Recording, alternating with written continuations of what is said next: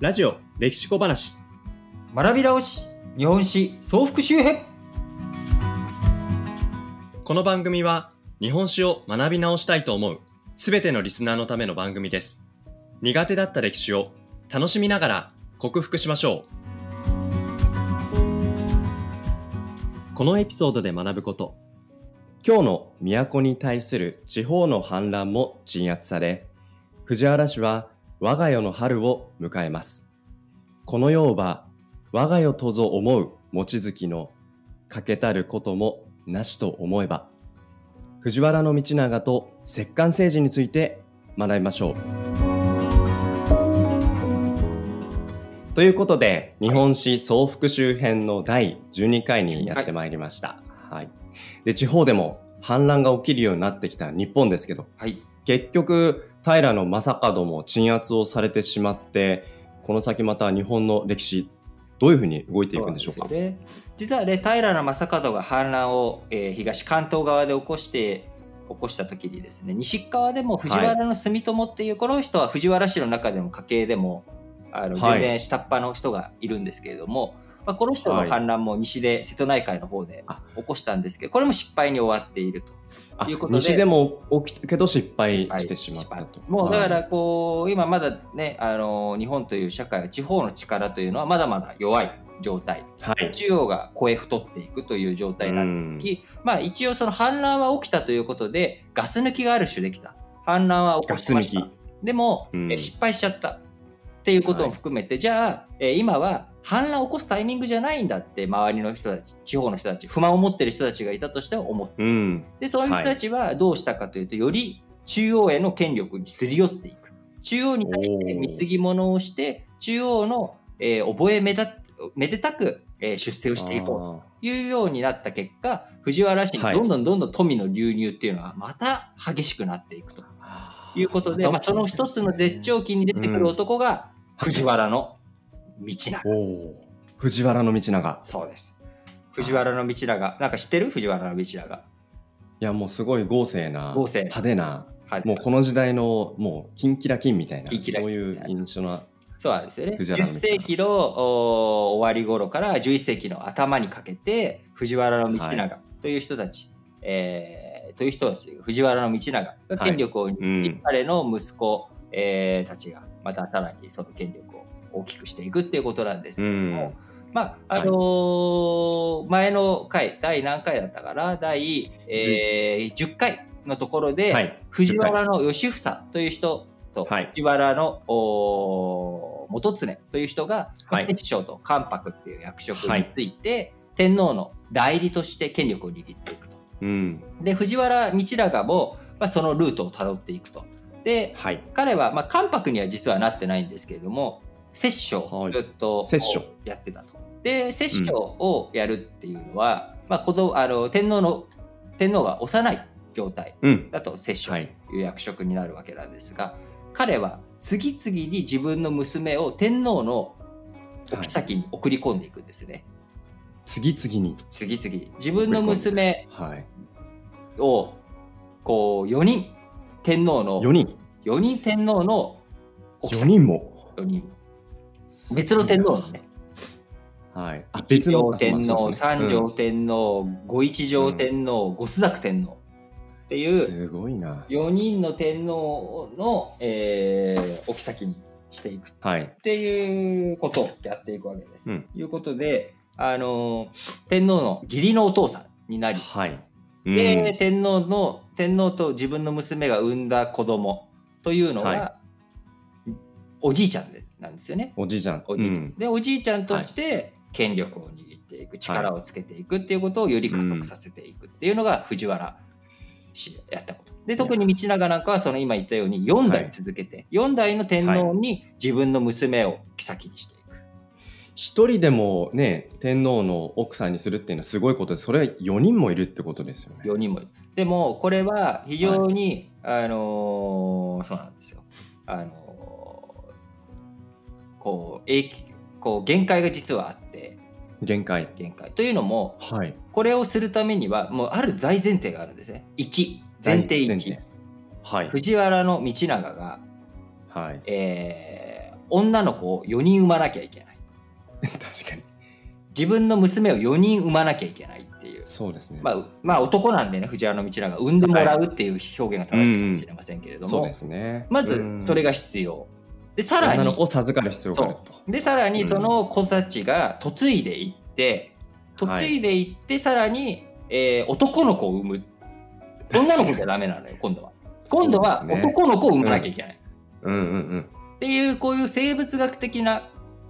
はい。こう規制があってはい。しまった結果、あの藤原道長は良かったんだけど藤原はい道長の息子、はい頼道の時に、はい。頼道は女の子を、うんこう自分の娘を天皇のうんお妃にするわけです。ところが、その間に男の子が生まれなかっなるほど。ということで次のうんた時代には、はい。こう今度はいやおじいちゃんなんかより天皇のお父さんの方がそもそも偉くねっていうことで、藤原氏に権力を奪われていった取られていった天皇家が逆襲するっていうことが起きていくわけなんですね。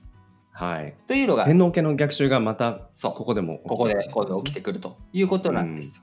でこれがまあ政治史政治の流れという意味ではこういう流れになっていくわけなんだけれどもそれでも藤原氏はやっぱり権力力を持っていてというのも、うん。彼らはその今言った生物学的な要素血縁関係、血縁のお系図上のおじいちゃんという立場での力を持っているっていうこと、これ以外にもそもそもの経済力としてもううん。だいぶ長いこと権力を握ってきたので自分たちの荘園、あ自分たちの農,、はい。農地をいっぱい持っている、うんうん。全国各地そこからの上がりの収入がある。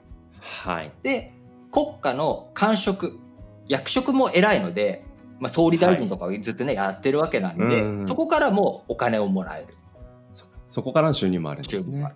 これ2つ目ですねと。でうん。3つ目、彼らは陣地権を藤原氏は持ってるので「おおそしらきと」そしらきそしおと」お前を今度何々県の県知事にしてやるぜ」はい。あと言ったらありがたいです。ありがたいです。まあ、でわまあお前分かってるよなっていうことで粗崎そしおは それで地方に行って、そこでぐわーっと、うんこうみんなをね農民たちをいじめてそこで上がってきた収入を仕送りするわけですよ。藤原氏に対して。藤原氏なのうんで収入源がまずは正式なね公的なルートである国家の官職から、はい。あの役職ねそれ仕事してるから仕事のお金をうもらえる。ん。ではいそれとは別に自分たちの土地から不動産いっぱい持ってるわけだから、荘園から上がってくる収入がある。で、さらに自分たちが目をかけてやったやつらからの奉仕品、こう、献上品が来ると。藤原道長がーお家が燃えちゃったことがあったんです。火事にあっちゃって。はいはいはい。え、そんなことがそんなことが火事がね。まあ、失火なんてのは、それは昔のことなのではいあるわけじゃないですかと。特に、あの、火を、はい普通の火を使ってるわけですかうら。ん。で、そうすると火事になっちゃった。そうですね。火事になっちゃったらもうね、いやーみんなからもすごいお見舞いの品がね来て、いや、えー家建てますとか、えきもう調度品全部用意しますとか、お部屋の。コーディネート任せてくださいっていうような、こういうふうに ガッポガッポ、むしろ焼け太りみたいな状態になっていくと。うん。でそんなふうにお金もいっぱいある藤原氏なんですけれども、はい。彼らが、まあ、あの、うん。すごいそれで農民っていうのは痛めつけられて、あの、うん。訴訟、訴訟が起きたりとか、こういう、あの、悪徳な、えー県知事はクビにしてくださいとか、そういう混乱はあって、地方に対する不満、地方の中央に対まあする不満はね、たまりますよね。溜まって残ってはいるんだけれども、じゃあ藤原氏は貯めたお金を自分たちの権力を使うことだけに使ったのかというと、まあはい大体そうなんだけどね。大体、大体そう。そうなんだけど、やっぱりいいこともしていて、お金がいっぱい貯どんないいまる。ことで、お金がいっぱい貯まると余裕がある。余裕があるから文化にお金を使えるっていうことで、あー紫式部のはい。源氏物語。この源氏物語。藤原あ紫式部の仕えた人っていうのは、道長の娘だったんですよね。そういう関係だったんですね。枕草子を書いた清少納言、はいこれはあの、はい。道長の娘ではないんだけど藤原一族の娘に仕えてた人。はい。で同時代の人なんだけれどもこういう人たちが文章を書くことができた、うん文章を書くって僕らにとっては今ねすごく当たり前のことだけど、当時は紙も貴重品。筆も貴貴重品。手に入らない。墨も貴重品。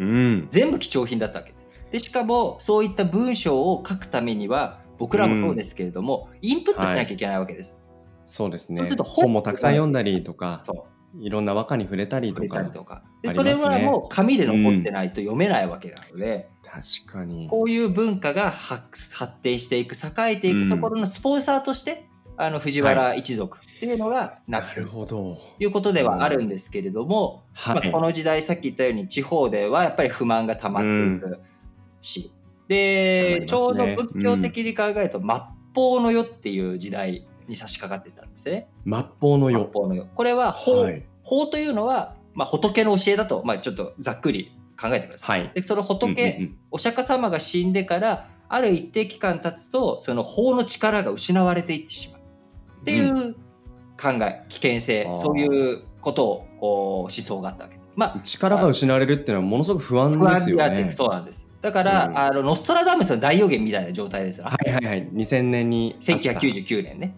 はい。世紀末、1999年7の月にアンゴルモアの大予うん。言、何かがやってくるっていう予言みたいな、こういった思想、末法思想、要はせ、はい。もうね、世の中が終わりに近づいてるかもしれない、こんな乱れた世の中だからうん。という状態で、末法思想っていうのが流行って、それに対する、えーカウンターパートとして、阿弥陀如来、阿弥陀様っていう人が、あの、これを救ってくれるよという、うんこういった思想、浄土教っていうものが栄えていて、はいまあ、世情不安がちょっとずつ溜まってきてる。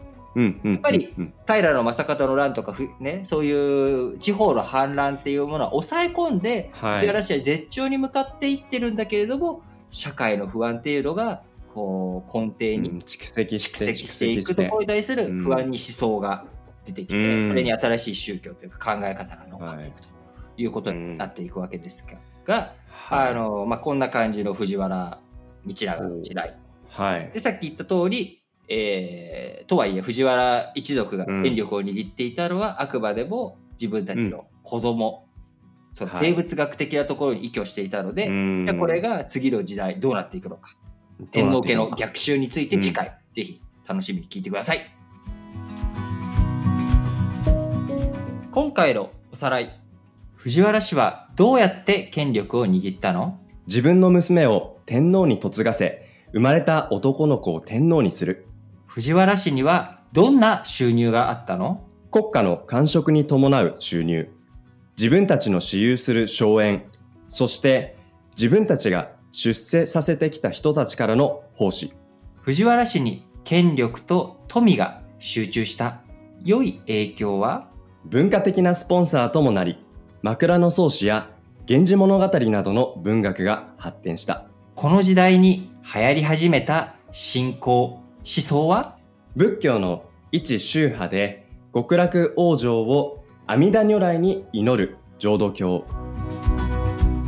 次回予告我が世の春を謳歌した藤原道長しかし彼ら藤原一族の絶頂は長く続きませんでした彼らが権力を握れたのは自分の娘を天皇に嫁がせ生まれた男の子を天皇にするその点にありました現代においても妊娠出産は人の自由にできるものではありませんやがて藤原氏を母としない天皇が出てくることになります。